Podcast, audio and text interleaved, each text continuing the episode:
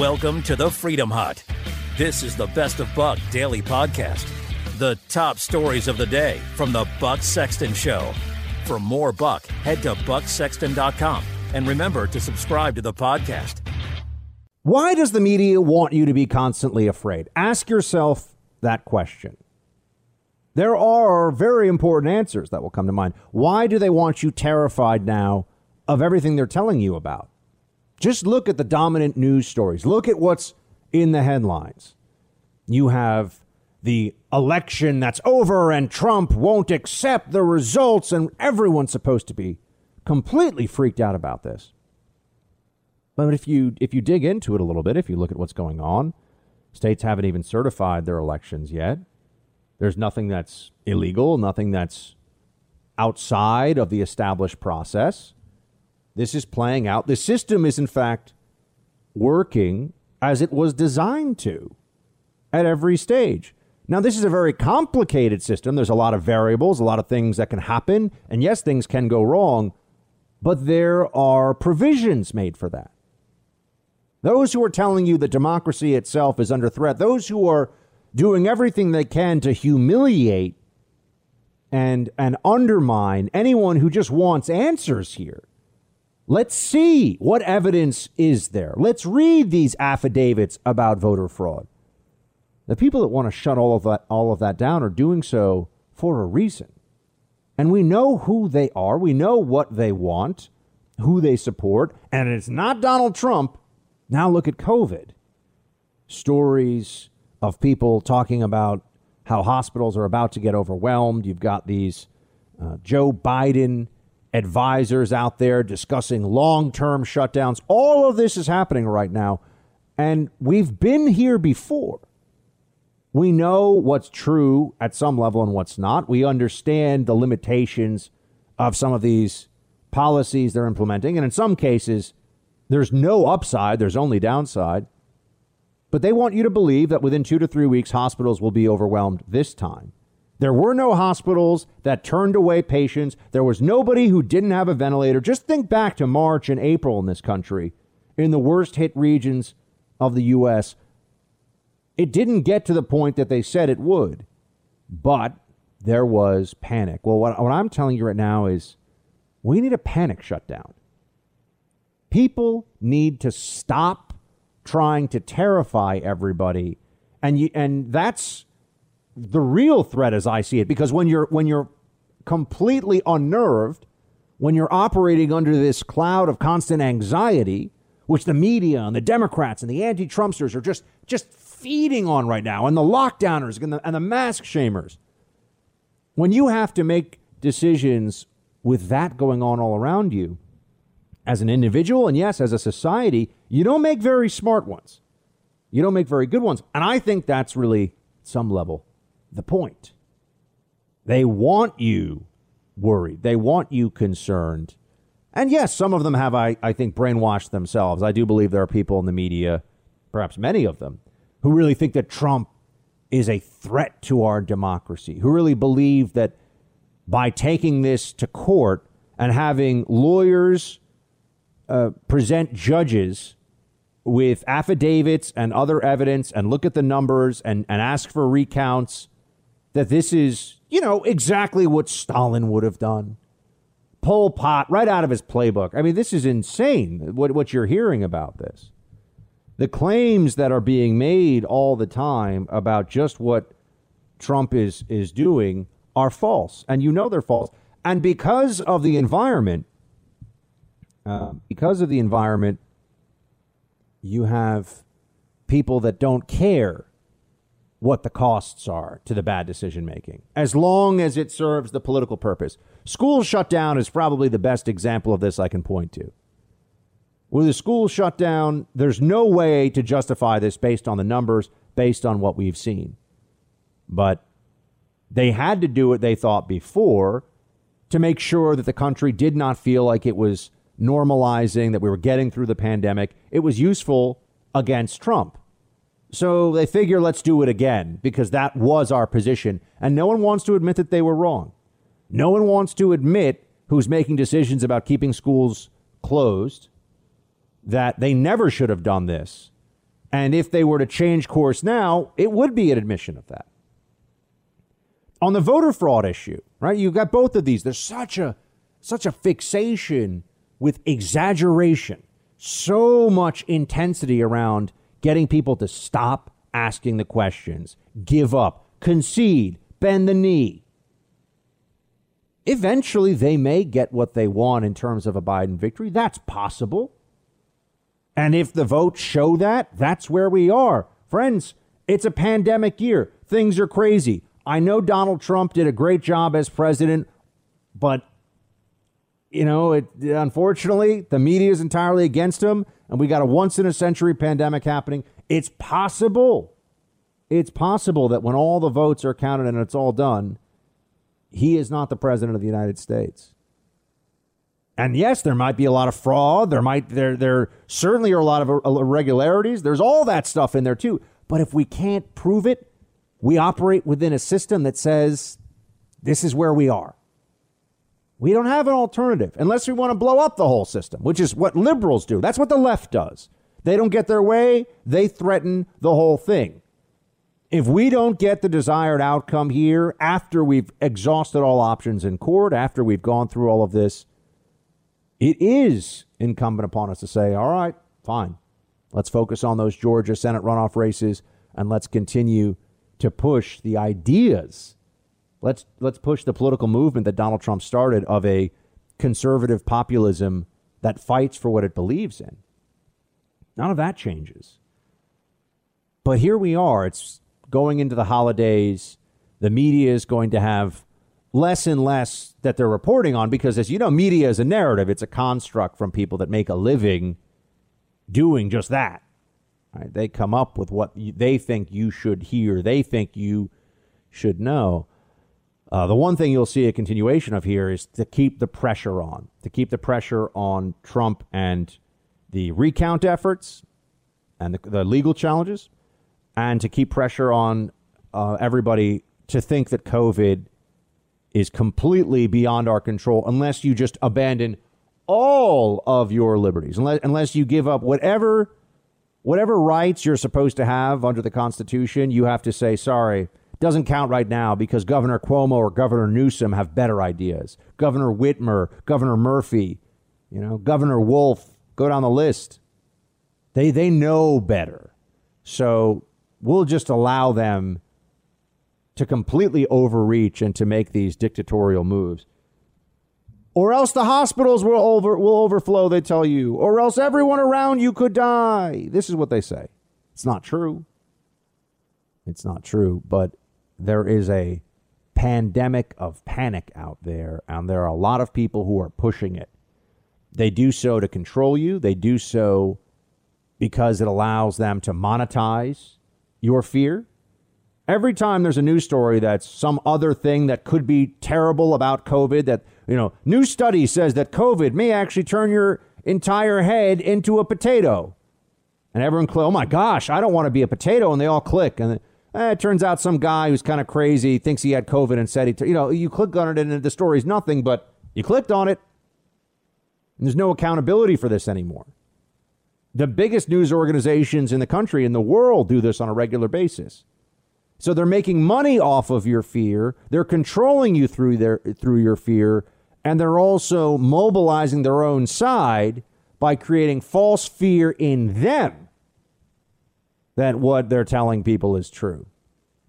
And they sit above all of this like puppet masters, turning us against each other, making people go making people go into this Thanksgiving scared of their family members, scared of spending time with loved ones for what? Well, I told you why they do it. But understand the motivations, and then it becomes a lot easier to ignore the hysteria. Look at this for yourself. This is a time in America where the ability to think for yourself, to come to your own conclusions based on information that you have verified, that you know is accurate, it's more important than ever because there is so much out there. There's so much propagandizing going on. And unlike in previous eras, it follows you everywhere. You carry it with you. You carry the surveillance and propaganda machine that big tech has made to keep your mind stuck in this matrix of panic and fear. So you have to find a way to break out from that. And yes, I think listening to a show like this one is a step in that direction, a big one. Because I actually get to tell you what I think is true, and I don't answer to anybody. I answer to you, the audience. That's it. There's no one who ever tells me what to say, no one who ever tells me what to think. And I wouldn't take a job where that was the case. And so here I am trying to tell you please, please block out the nonsense. We can go through this process. There's nothing, the system is not broken because Trump and his lawyers are looking for answers. He's not a tyrant. They're not going to have to pry him with a crowbar out of the White House. This is all crap. It's all lies. It's nonsense. They're going to keep saying it. They're going to keep saying it. They're hoping to wear you down. They're hoping to wear us down so that we don't support the quest for answers. And I tell you this it's a quest that may be unsuccessful. I do not overpromise here. But that doesn't mean we shouldn't do it. You know, we still check, we should still know. Important for this election and critical for the next election. And then on top of that, we have this pandemic that is, yes, still infecting people. And yes, it is still dangerous, especially to people in certain age group. But they don't want you to see what the real numbers are and what's really happening all around you. They want to run the same playbook of, oh my gosh, everybody hide, don't leave your home, do what the experts say. Now, there are a lot of reasons for this. One of them, though, is that's what they told you the last time. Can you imagine if you just said, you know what? I'm going to enjoy my life more now. I'm going to go for walks without a mask on. Oh my gosh, outside without a mask. I'm going to see my loved ones. If I have symptoms, if any of us are sick, we will we will stay away. We will quarantine. But if no one has any symptoms, we're willing to take that risk, unless you have an, a, rel- a relative who's particularly, you know, elderly and immunocompromised, and that's a decision that you should make as individuals, not that the government should be making for you. Uh, if you do that, if you live your life and you are able to have greater joy and more important memories because you've ignored the so called experts in the media, then that's a step in breaking their control over you. Then that's a step in removing that constant cloud of fear, in separating from those mechanisms that they use like we're all a bunch of lab rats and they want us to go a certain direction in the maze. Break yourself away from this. We will get through this election recount. We will get through this pandemic. We're going to be okay. But you don't have to let them control you. You don't have to let them brainwash you in order to get there. In fact, it only makes everything worse. Fight back against this. Establish your own individual freedom, your own individual limits. Don't let them do what they want to do to you right now. Don't fall victim to this pandemic of panic that the media is trying to jam down your throat every chance they get. Thanks for listening to the Best of Buck Daily podcast. Get more from Buck by following him on social media at Buck Sexton on Facebook, Twitter, and Instagram. And don't forget to visit bucksexton.com. What do I mean by panic? What do I mean by losing your mind, exaggerating, and no longer having any grip on reality because of the left wing narrative. There are so many examples of it out there.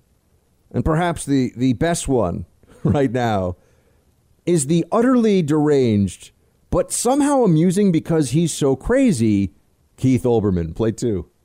But history will also ask what was in the hearts of the men and women who continued to support this creature Trump after his defeat, after his repudiation, after the national wildfire that was COVID 19 accelerated into this hellscape of conflagration in the days after the 2020 election. Who let Trump continue to run the pandemic fight into the ground? Who let Trump stay manifestly insane as he is in office? Who refused to risk anything refused to risk even a momentary loss of power to instead be certain that death ruled this nation. Who were these people? Did you put them on trial? Did any of them go to prison? What did you do to Trump after it was clear that he knew what was ahead and lied and lied and lied and lied and lied. What did you do to make sure that no leader could ever commit this treason again? Treason not against the country, treason against humanity. Treason against humanity.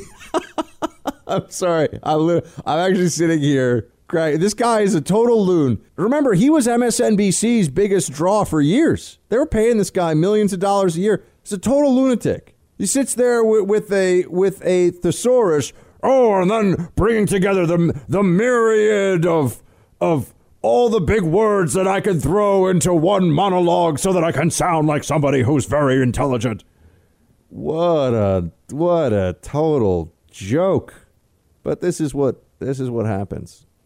This is what you get. Treason against humanity. Maybe I should just do a show like that. Just do a show as Keith Olbermann one day. Well, I don't understand what's going on. Or if I if I change my voice and I sound very He's great. He does. It's whatever, man. He calls me sex text bump or whatever, which I gotta say that would people always you know ask me what my stage name would be. It's already Buck Buck Sexton is my name, and you all know this. People, go, oh, is it your real name? As if that's some kind of attack. My middle name is Buckman. Everyone has called me Buck since I was a baby. That's all that is. It's always been Buck. But uh, Tech Sex Bump would be would be a good stage name actually. We're really gonna go there. So I'd have to work on my dance moves though, producer Mark. For what I'm- industry is that a good name? Uh, my stage name. Yeah, w- what stage?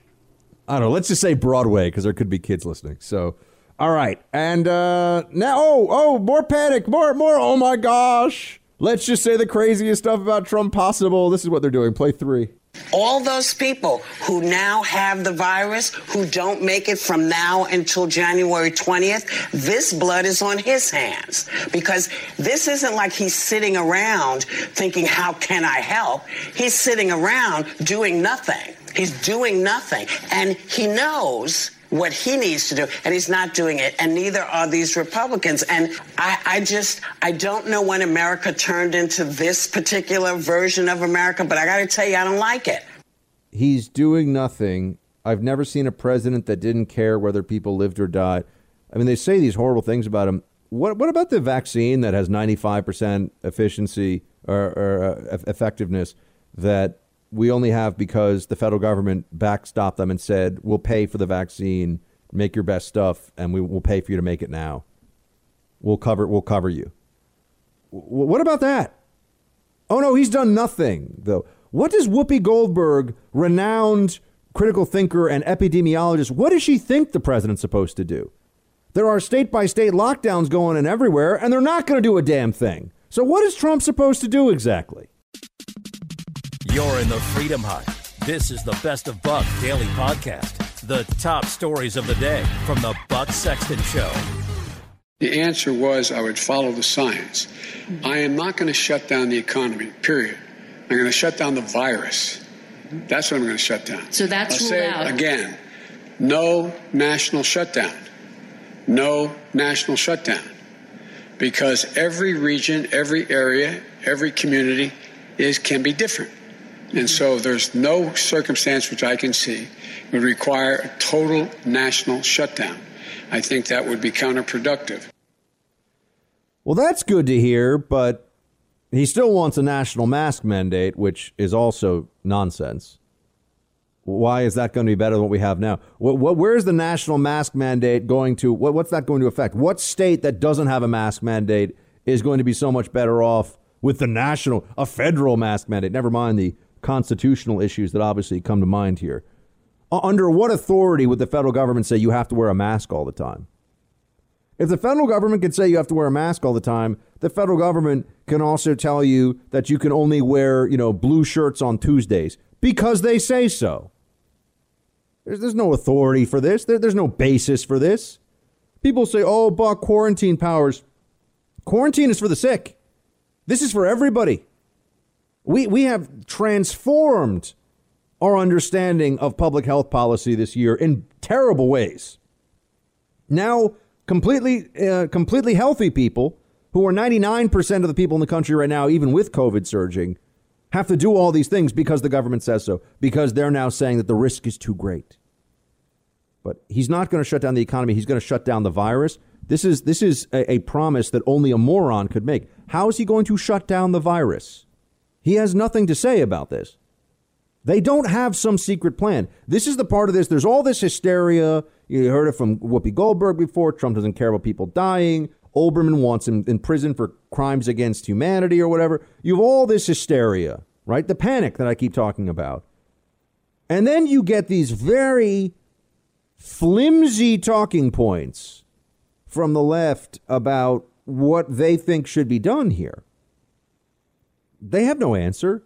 What, more, more harassment of people for having too many at a, at, a, at a Thanksgiving gathering? More harassment of people because they are uh, involved in doing the normal things that human beings do around the holidays? They, they think that's going to shut down the virus? I'm not going to. I'm not going to shut down the economy. I'm going to. I'm going to.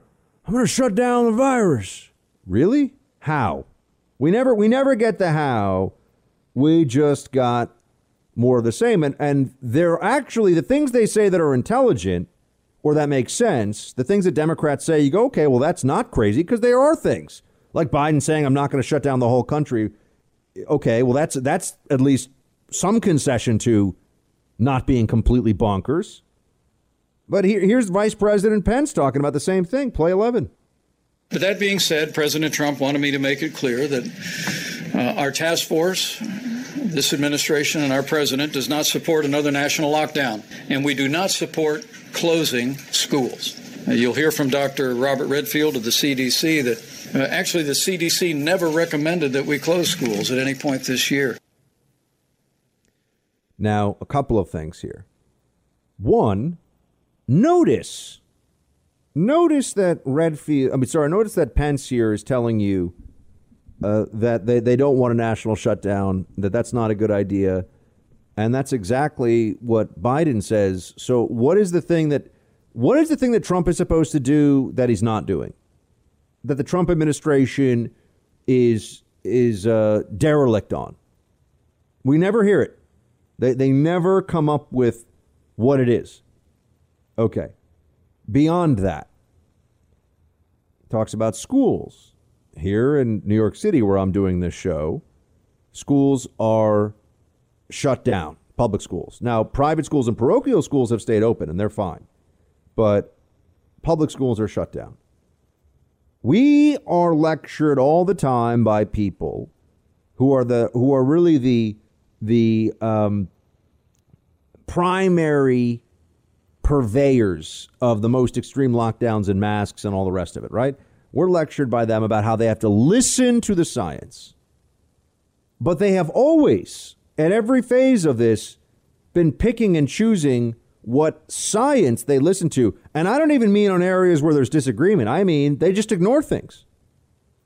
They just ignore. There is no basis sci- there's no basis in science in data to believe that mask wearing outdoors, for example, is necessary. It does not exist. If it did, trust me, you would know about it. Doesn't exist. No basis for it. There's no basis to believe that any substantial transmission of this happens outside. So if we're talking about acceptable risk, almost no risk would inherently be acceptable risk, right? When you have almost no risk of getting it outside, then that's acceptable. Stop wearing a mask outside.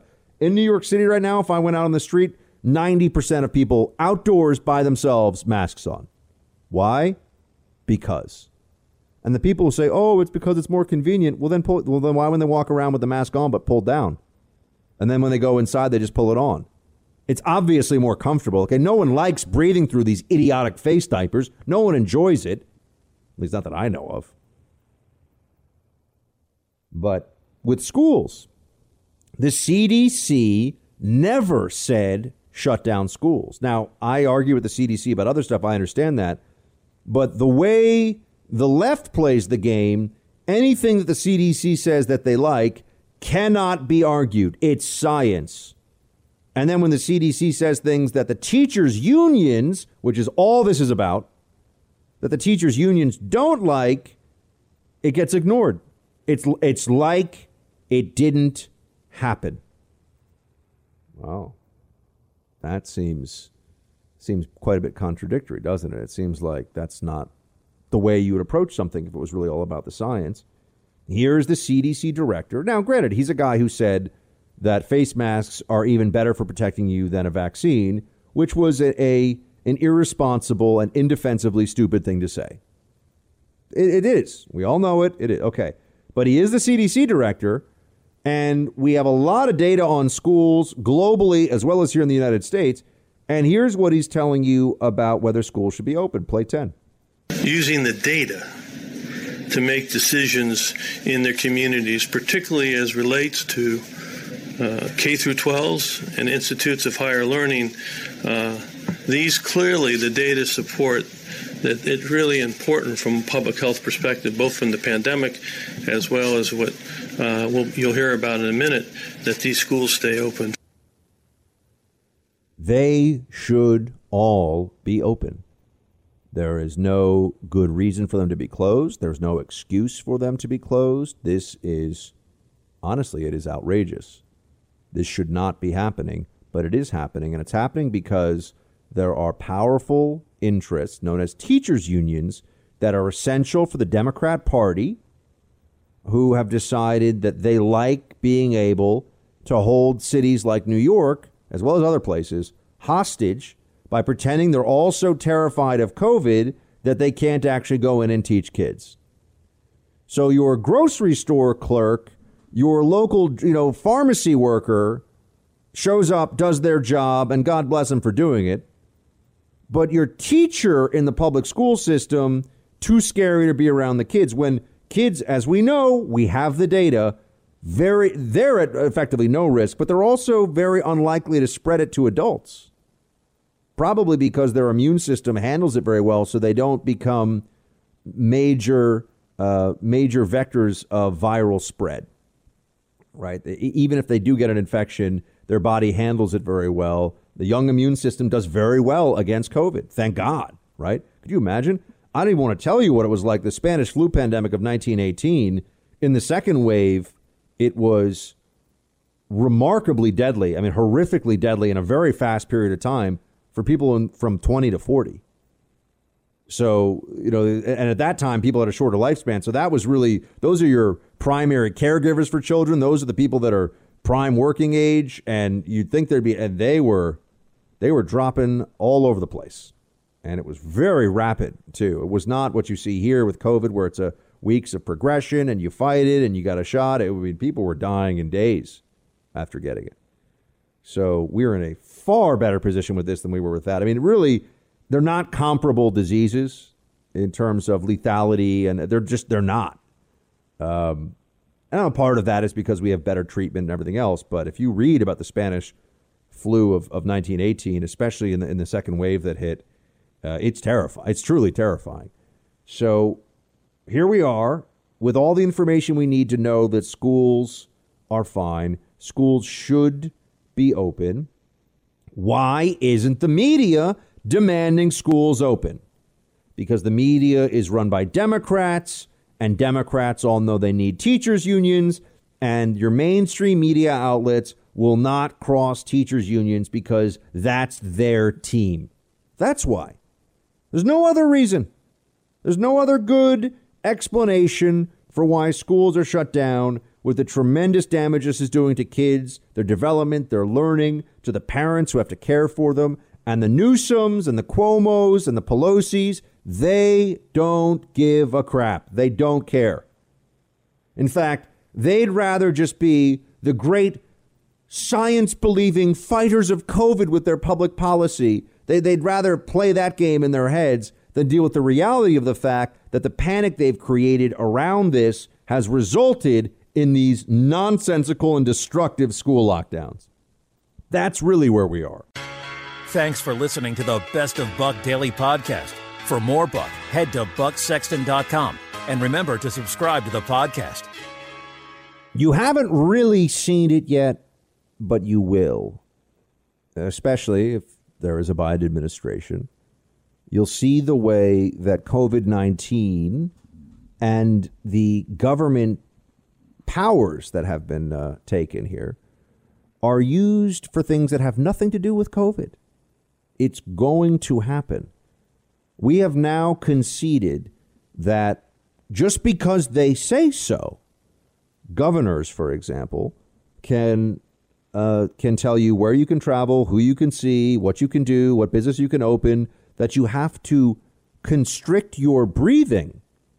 You have to interfere with the most natural, necessary thing you do every day. Breathing is first. The first thing you do all every day when you wake up, you are breathing. If you are not, you are dead.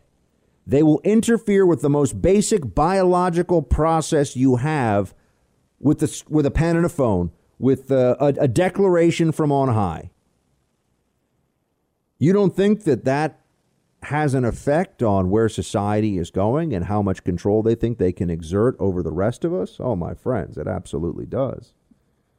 And Joe Biden is already starting to say things that lets you understand just where this is going to be used, how this will be deployed. Play clip 12. But the purpose here is to get. We talked a lot about with the governors about what the immediate needs are. I'm going to. We're going to impose the. We're going to enforce the. Excuse me. Employ the Defense uh, Reconstructed Act to be able to go out there and dictate companies build and do following things. We need much more testing. We need much more masking. We need more. We need gloves. We're we're going to use. Uh, I mean, I know it's Biden just kind of using a whole jumble here. You think that they're going to stop at just stuff that has to do? He's going to use the Defense Production Act. He says. You think that stops at COVID? These these people, the Democrats, claim that climate change, for example, is an existential threat to humanity. Now, a normal, reasonable person doesn't think, oh, they can leverage the Defense Production Act to create, you know, windmills or green jobs or whatever it is that they're talking about. But Democrats are not normal in that regard. They believe that it's an existential threat, and therefore it does fall under national security, uh, national security auspices, and, and they can use something like the Defense Production Act to pursue the crazy Green New Deal policies. And this stuff with COVID, you know, we, we need more masks, we need more testing. They've been saying that all along. That has not changed anything, right? We were told we didn't have enough, you know, we were told we didn't have enough um, ventilators. And then we found out we didn't even need the ventilators. We were told that we were running out of PPE. And now everywhere I go, they're, they're, they're actually giving out masks a lot of stores and places I go. They're actually giving you free masks. Here you go, take a mask. You know, I remember we used to give out breath mints at places. Now they're giving you masks to prevent uh, the spread of an aerosolized disease, but that's where we are. This is what the situation the country is in right now. But they're going to use this stuff for a whole lot. And you need to be aware of that right now because this is unprecedented in my lifetime. I don't know if the country's ever been through something quite like this before where they've been able to anesthetize us enough with fear, but also with delicious food, entertainment options, you know, the internet, all this stuff. If we lived in a pre internet era and people were just told to stay in their homes and they couldn't communicate and escape into all these different entertainment venues and everything from their homes, I think this would all be, if we couldn't com- do your job from home, think about that. Imagine if we didn't have all these technologies that allow for virtual meeting and everything else. The lockdown wouldn't have lasted a month. But in a sense, technology has also, while it has enabled us to be far more comfortable and more uh, capable during these lockdowns, it also has been a necessary condition for them. You really think if you were stuck in a home where all there was, let's say, was a black and white TV with, with four channels or three channels or whatever it was, and you barely could get in touch with anybody via phone and you couldn't go anywhere, you couldn't see anyone, and you couldn't go to your job and you couldn't do your work from home, how long do you think that would last in society? So, because of the technological changes, people are much more accepting of this than they would otherwise be. My concern, though, is that everyone now just kind of has this fatalism about, well, if the government says they've got a really good reason, if the government says that they have a real need to shut down the Bill of Rights, who am I to Who am I to tell them no? Who am I to stand in their way? And as you know, the answer is you're everybody. You're in you're in an absolute position to stand in the government's way over these things. If if not you, there won't be anyone. If we the people don't speak out against this, if we don't decide that what they've been doing is crossing boundaries that they have no right to cross, they're just going to keep going. They're not going to stop. And I think this was unfortunately something that took too long for a lot of a lot of conservatives to come to this conclusion.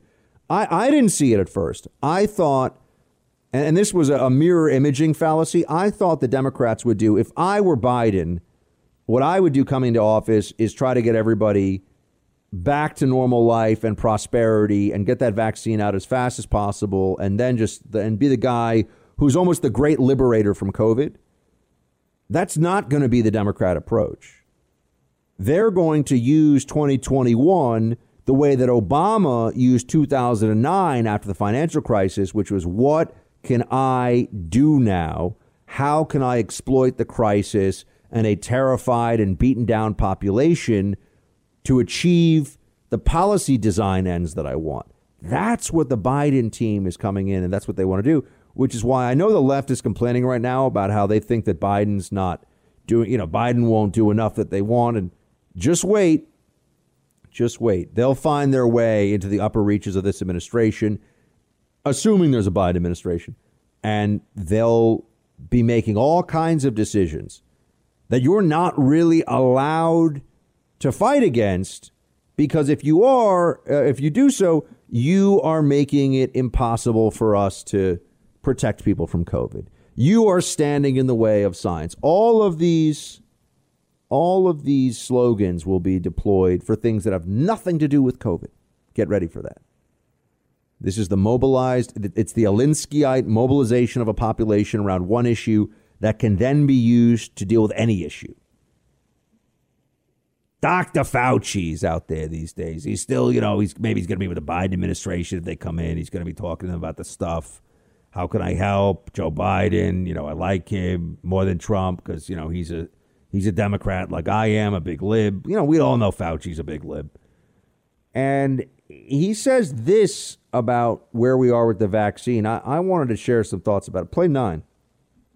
And I hear a lot now when we made these announcements this past Monday and then two Mondays ago about some reticence of people. Well, did you rush this? Was this too fast? Is it really safe? And is it really efficacious? The process of the speed did not compromise at all safety, nor did it compromise scientific integrity. It was a reflection of the extraordinary scientific advances in these types of vaccines, which allowed us to do things in months that actually took years before. So I really want to settle that concern that people have about that. Where was that very straightforward Fauci on the vaccines a couple of months ago?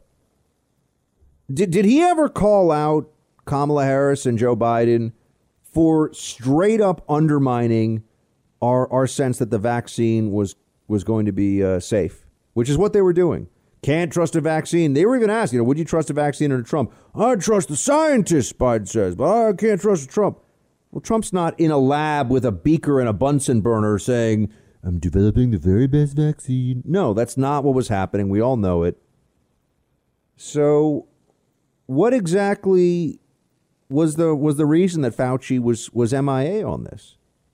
Wouldn't it have been helpful to have this this uh, this guy who's become the chief voice of of the really the lockdowners and and the panic mongers, but wouldn't wouldn't it be good to have that guy come out and say, "Hey, everybody, take this vaccine"? In fact, Rand Paul is also a doctor. People forget that MD. Uh, Rand Paul is saying that he thinks people should be able to get the vaccine like tomorrow. I mean, the FDA they say is is about to is about to clear one of them, but you know we're he- hearing all about this delay and all this other stuff.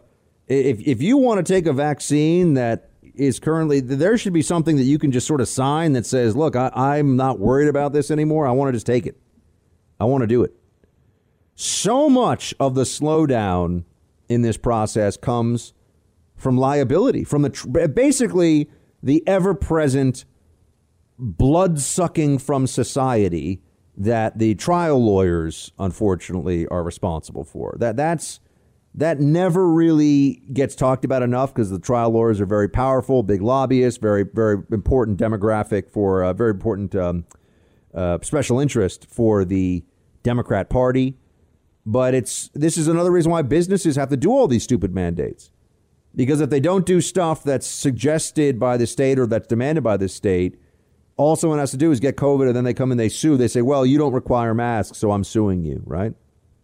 Same problem we have with vaccines. We have to be super duper duper sure that they're safe for basically everybody, or else there are going to be lawsuits around this. And I'm going to tell you this right now. Uh, if if I were over 60 and I had the opportunity to take this vaccine and you know jab it into my arm or my butt or wherever it you know wherever you need to do it, I think it's the arm probably. I don't know. If, I don't really feel like they do shots in the butt anymore, but wherever you got to jab it, you know, um, then then I would do it. Absolutely, without without question, I would take it. I know some of you have your concerns and everything else. You should have that freedom to make your choice, but I would take it. If I were in a high risk category, I would not not even blink an eye. I would take it. Um, so I think people should be able to take it even more easily, even more quickly. I'm sitting here wondering. We keep hearing it's going to take all this time to distribute this. If we get this vaccine out to you know, a large percentage of people who are basically retirement age, right? So let's say 65 and old, older.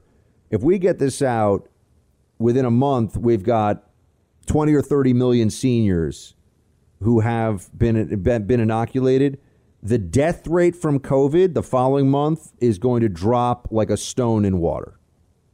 And that's really what we're concerned about. I know there's this stuff about, oh, long COVID, and people get all terrified about these news stories they read. It's really whether people make it through this virus uh, without, you know, without losing their lives. That's our primary concern. And if you inoculate senior citizens, you're in a great position to watch the death the death rate just completely almost almost evaporate. Very few people in their 30s and 40s and 50s die from very very few. So even if we just get it to the most vulnerable, we, get it to seniors, there'll be tremendous benefit that comes from that. And I'm sitting here just saying, I mean, look, I, I've I talked to a guy from Warp Speed, a doctor, interviewed him a couple weeks ago about what's going on. I don't understand. We're, we're waiting. What are we still waiting for? Why are we still waiting? Why isn't this vaccine, you know, this weekend in drugstores across the country or, or at least in distribution centers the federal government set up? Let's go. There's no benefit to waiting this point. It does feel a little bit. I know we've, we're supposed to be so thankful that we've gotten to this point, but I'm telling you, it's legal stuff. That's the it's it's fear of lawsuits. They got to do this. They got to do that. They got to do all these little final things. When really people are dying. We should be getting this vaccine to them as soon as possible. Days count. Why isn't it being distributed right away? That, that's my feeling on this. So I, I would take it to an even more radical place. I agree with Rand Paul. You should be able to sign a waiver that's like, just give me the vaccine tomorrow. I, I don't want to wait for any more of this approval crap. It obviously works. Give me the vaccine. That's what I would do. This is the Best of Buck Daily Podcast. The top stories of the day from the Buck Sexton Show. For more Buck, head to bucksexton.com and remember to subscribe to the podcast. Yelling with his friends, that's okay. Look, he is phonier than a vegan at a steakhouse, and he just proved it. And that video just undid him. But, but, there's a fix to all this, whether it's Lori Lightfoot or Newsom or uh, the mm-hmm. mayor of D.C. A simple fix. If you're a government official and you shut other people's businesses down, you don't get paid. Because if they lose their paycheck and you're the one responsible, you don't get your paycheck. Let's see how that goes. I'm not being facetious about it. Uh, yeah. There's no skin in the game of these government officials. They're making uh, big decisions about the peasants like us who have to live by the rules, but they don't live by them and they have no consequence. They don't lose a dime of their salary. They get taxpayer money and it never goes away. Let that go away. Yeah. Let them suffer some consequences financially. You're going to see this change. I want you to remember all that. First of all, I, I think that Mike Huckabee's kind of corny dad jokes. and, uh, you know, he leads into it, man. He, he owns it. I'll, I'll say that about him. He doesn't back off it at all. So I, I'm, I'm fine with it. You know what I mean? Because, because he owns it, because he goes with, I can't even do a good impersonation of a corny Mike Huckabee joke because it's a whole next level, but he's really good at them. And I will say this too, just as an aside. I had friends who used to work on Mike Huckabee's show at Fox News, and they always said he he is a super nice guy. And and this business, I really respect that. He treated his staff very well.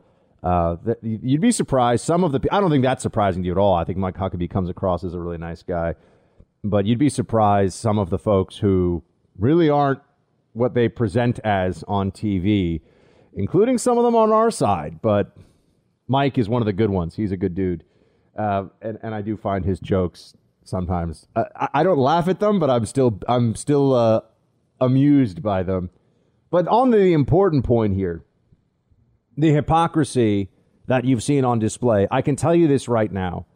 Many of the loudest voices, we're going into Thanksgiving week next week, and many of the loudest voices that you will hear, many of the people out there who will be the first ones to say, How dare you uh, how dare you gather with more than, is it six people? Is it 10 people? Remember, there, there's no basis for this other than what politicians on a whim decide, right? There's, there's no science that says six people is safe, eight people is dangerous, or 10 people is dangerous, but five people is safe. That, that's not how it works.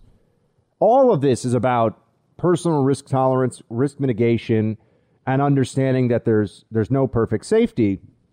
And I just would much rather live in a country. I'd much rather live in a world where I'm in charge of my safety to the greatest degree possible when it comes to things like this, my my personal health, instead of thinking that government bureaucrats give a crap because they do not. And they keep showing you that. Look at some of the primary lockdown advocates in politics. I mean, really think about this for a moment. Cuomo, Newsom, Lightfoot, uh, the mayor of Chicago, uh, you know, Governor Whitmer, Pelosi, Feinstein, every single person I've named there. Oh, oh, oh, de Blasio in New York, every single person who is out in front demanding lockdowns, who's out in front demanding that you obey or else, they've all been shown to be big frauds they've all been shown to be phonies. So, what I want to tell you as you're preparing now, I know it's not until next week that we have Thanksgiving, but what I want to tell you as we're getting ready for it is that those same people, they you, you can you can be assured of this. On Monday and Tuesday, they will be telling you to be scared and not to gather, and then on Thursday, they're going to do whatever the heck they want in their own homes away from the cameras. I, I assure you of that. This is part of the of the disease of the mind that is liberalism today. They can always separate out their preference for policy from individual action. Right? What they want all of you to do is one thing, what they want to do themselves is another. And they don't see that as a disconnect. Right? They think that they should be allowed. They're special, they're important. And they still should advocate for all the good policies for everyone else. So, you know, they they can sit there and if we're going to, you know, use a, a, metaphor here, they can sit and eat that pint of ice cream every night, but they want to tell everybody else that they have to, not that they should, they have to eat healthy. So they take the pint of ice cream out of your hands and they feel good about themselves in the process. This is a this is common for collectivists. In fact, this is one of the appeals of being a leftist is that because of your public promotion of, of certain policies and certain ideas because of the way that you advocate for things that you think in the aggregate will be better for everybody, it excuses you. You know, an, example of this from history would be the period of, I mean, those of you who are, who are interested in Catholic Church history, uh, you talk about the indulgences, right? Well, what is an indulgence? And if you go back, you learn about them, you find that it's a way to reduce your punishment after you die, a way to reduce your time in uh, purgatory, and it often involved making a donation, right? So you would be punished for your sins in the afterlife, but if you wrote a check you'd and, and by the way, it wasn't a check. I know it would have been actual. It would have, they, they weren't operating with banks the way that we do, but they would have. You know, if you made a a donation of land or a donation of you know gold coins or whatever. Um, but when the, with the onset of the idea of purgatory in the 11th and 12th centuries, that purgatory was this in between place where you would have to suffer for your sins. And then eventually, and, and everyone was going to go to purgatory because no, unless you were a saint, unless you were perfect, unless you were Jesus himself, so they would have you d- give money. Uh, so there was the plenary indulgence, and then there was a partial indulgence, right? So if you got a plenary indulgence, that meant you went straight to heaven, and a partial indulgence meant, well, you're spending a little less time in purgatory, but you still got to suffer a little bit for your sins in this life before you can go to heaven. Now, this was all meant to help people get to eternal salvation. In some ways, at least by church doctrine at the time, in some ways, uh, it's perhaps best known because of its usage during the Crusades, which, as you know, is one of my favorite historical periods. I, I find the whole period of the Crusades and much of what I talk about on this show in, in our Shields High and History podcasts uh, with Lepanto, which is coming out soon, Malta, with the siege of Constantinople in 1453 even the real Dracula, which we just did, uh, much of that is very much an extension of the Crusades. It's just a continuation of that period. We think of Jerusalem, and people think of Richard the Lionheart, and they'll think the first, the second, the third Crusade, but that whole period really extends and ends around the time of the Renaissance, or, or you know, really in the in the mid to late Renaissance. There's still crusading going on in one form or another.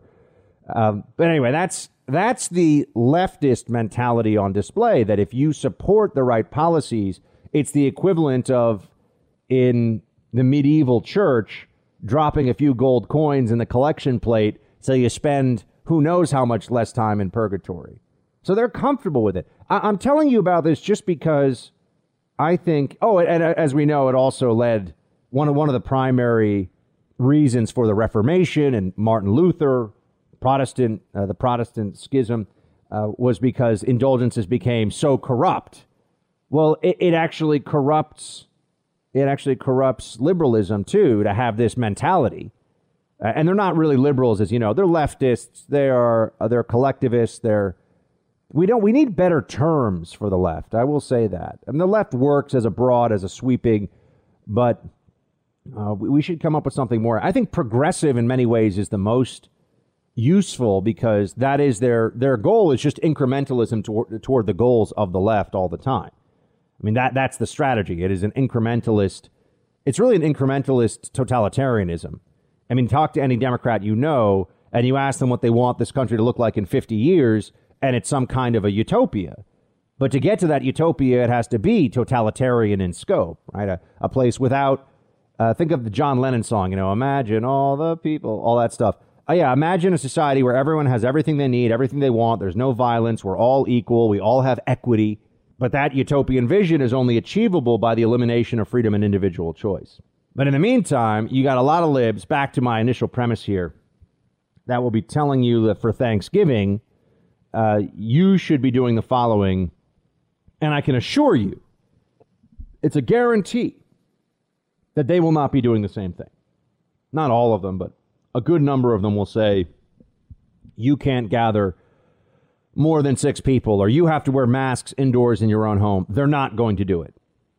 You know, I live in a place in New York City where there's mask and social distancing hysteria. I mean, they do. There's there's little places in the elevator where your feet are supposed to go, as if that's going to help the social distancing. That's going to save you from getting the virus. You know, you were standing four feet, seven inches from somebody. And then if you stand on the little places where your feet are supposed to go in the elevator, you're going to be standing six feet away. Oh, six feet away. Then you're going to be safe. And, and you know this, and, and, and I understand there's a lot of pressure to attack people who say these things, but the six feet rule is entirely arbitrary. There's nothing about this six feet rule that is scientifically based. They just said, what's a good amount of distance? Let's go with six feet. In my gym where I work out, which I know any day now they're going to shut it down and I'm just going to go back to, you know, eating mac and cheese and, and gluten free cookie dough all the time. I know that's, that's what's going to happen this winter. It's going to be Jabba the Buck all over again. I've just started to turn it around. The gym has been working. I've been getting stronger, fitting better into my clothing. Everything's been going the right direction. They're going to shut down the gym. So got no social interaction, no gym, no re- no places to go and be around other people. Really hard to not just Netflix and nap and eat too much when that's the situation, as we all know. So I'm I'm just telling you the uh, the oh the uh, mask mania in my building. I see people all the time who I know are the Karens who complain about this, and and if anyone's mask drops down in front of them, they go and they cry to management right away and everything else. But I've seen them without masks on. So this is a constant thing. This is all throughout the leftist mentality.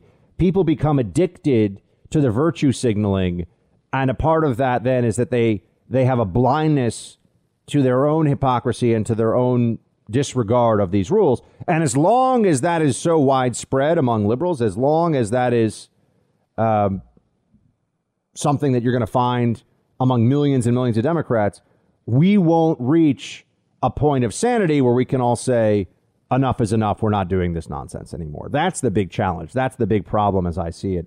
So the hypocrisy point, yeah, it's fun to dunk on libs like Gavin Newsom for being such big hypocrites. And even if it means we get to hear a fun, you know, old grandpa joke from Governor or former Governor Mike Huckabee, I don't think that people should be called their titles, their government titles, when they no longer have them. I know some think I'm I'm off on this one, but I feel very strongly about it. Anyway, Mike Huckabee, I like uh, I like that he's calling this out because it is a big problem, and it's the reason why these stupid rules persist. Because the people that want to enforce the stupid rules on you are the ones the ones most interested in enforcing them against you are the first ones who break them behind closed doors and don't care.